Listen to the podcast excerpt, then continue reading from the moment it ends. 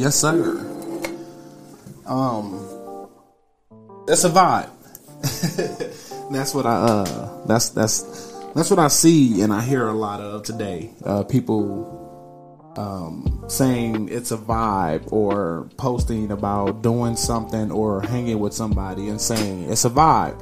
And the thought just comes to my mind because of how many people that I know don't resonate or stray away from consciousness talk of energy, vibrations, um, frequency, waves, anything that has to do with consciousness, but they'll turn around and say something like it's a vibe. Like you have to understand, vibe is just a term, a slang term which shortens up vibrations. Um, everything is all about the vibrations. All things in our universe are constantly in motion, vibrating.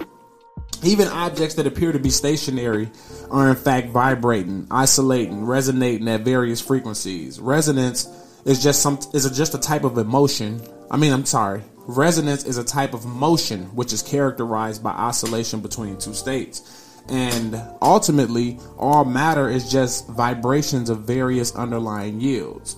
As such, at every scale, all of nature vibrates.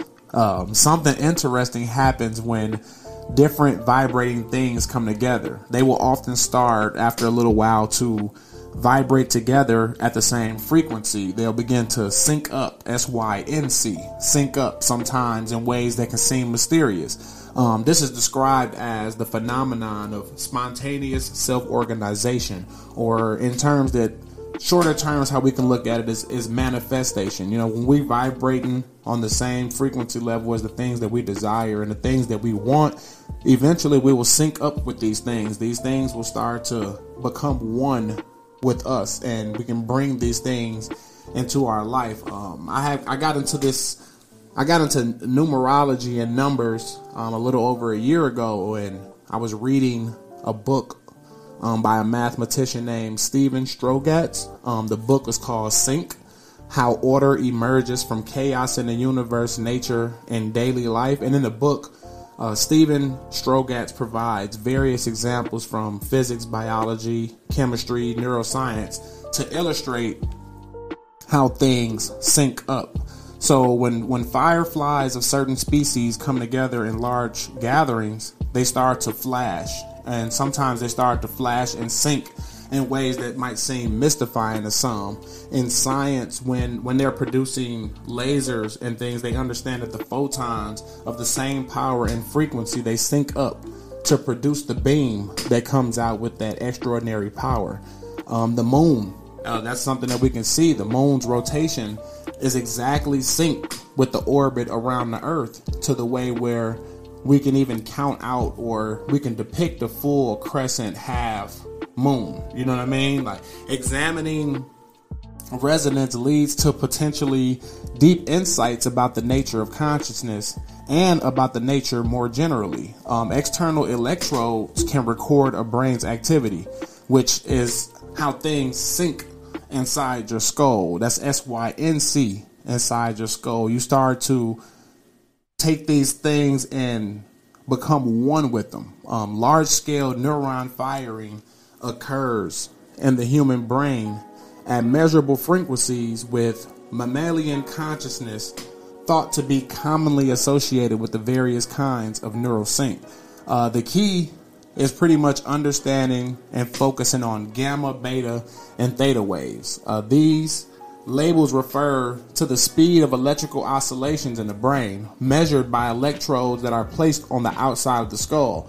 So, groups of neurons produce these oscillations as they use electrochemical impulses to communicate with one another. It's, it's the speed and voltage of these signals that, when averaged, they produce EEG waves that can be measured at signature cycles per second. So, each type of synchronized activity is associated with certain types of brain function. So, gamma waves are associated with large scale coordinated activities like perception, um, things like meditation, or, or just focused consciousness. But beta waves are associated with maximum brain activity, or what we might look at as arousal. And then when we talk theta waves, we're associating those with relaxation, or daydreaming. Uh, these three wave types work together to produce or at least facilitate in some kind of way the various types of human consciousness. But the exact relationship between electrical brain waves and consciousness is still something that some people debate.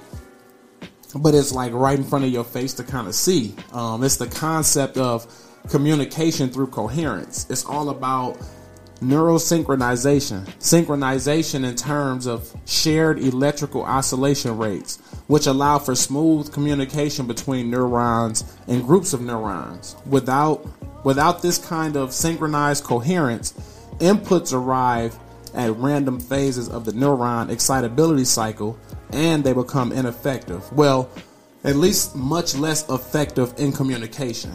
Uh, based on observing behaviors of different entities that surround us from electrons to atoms to molecules down to bacteria to mice, bats, rats, cats, dogs, and so on and so forth, we suggest that all things may be viewed as at least a little conscious. Um, it sounds strange at first, but when we actually view and, and we look at everything, all matter, and understand that all matter has some associated consciousness, it is increasingly a way for us to accept the position and understand that everything in nature should be respected just due to the fact of its consciousness. Um, some argue that consciousness did not emerge at some point during evolution, but rather it's always associated with, with matter, vice versa. Um, there are there are two sides. They're pretty much two sides of the same coin but the large majority of the mind associated with the various types of matter in our universe is extremely rudimentary. An electron or an or an atom, for example, enjoys just a tiny amount of consciousness. But as matter becomes more interconnected and rich, so does the mind, and vice versa, according to the way of thinking, the way that you're looking, the way that you're feeling. Biological organisms can quickly exchange information through various biophysical pathways, both electric and electrochemical. Non biological structures can only exchange information internally by using heat and thermal pathways. So it's much slower and far less rich in information when we're when we're comparing those two. Living things living things leverage their speedier information flows into a larger scale of consciousness than what would occur in similar sized things like boulders or or we're looking at like piles of sand for example. There's much greater internal connection and thus far more going on in biological structures than in a boulder or a pile of sand. So under our approach, boulders and piles of sand are mere aggregates. You know what I mean? They're just collections of highly rudimentary conscious entities at the atomic or molecular level only. So that's in contrast to what happens in biological life forms where the combinations of these micro conscious entities together create a higher level of macro conscious entity. So for us, this combination process is is like the hallmark or or or what we look at as bio, biological life. Um, the particular linkages that allow for large scale consciousness like like those humans and other mammals and what we might enjoy this stuff results from a shared resonance amongst many smaller constituents the speed of the resonant waves that are present in the limiting factor that determines the size of each conscious entity at each moment so with the right kind of information pathways and processing power these tendencies towards self organization can and often do produce larger scale conscious entities. So, our resonance theory of conscience attempts to provide a unified framework that includes more neuroscience as well as more fundamental questions of neurobiology and biophysics,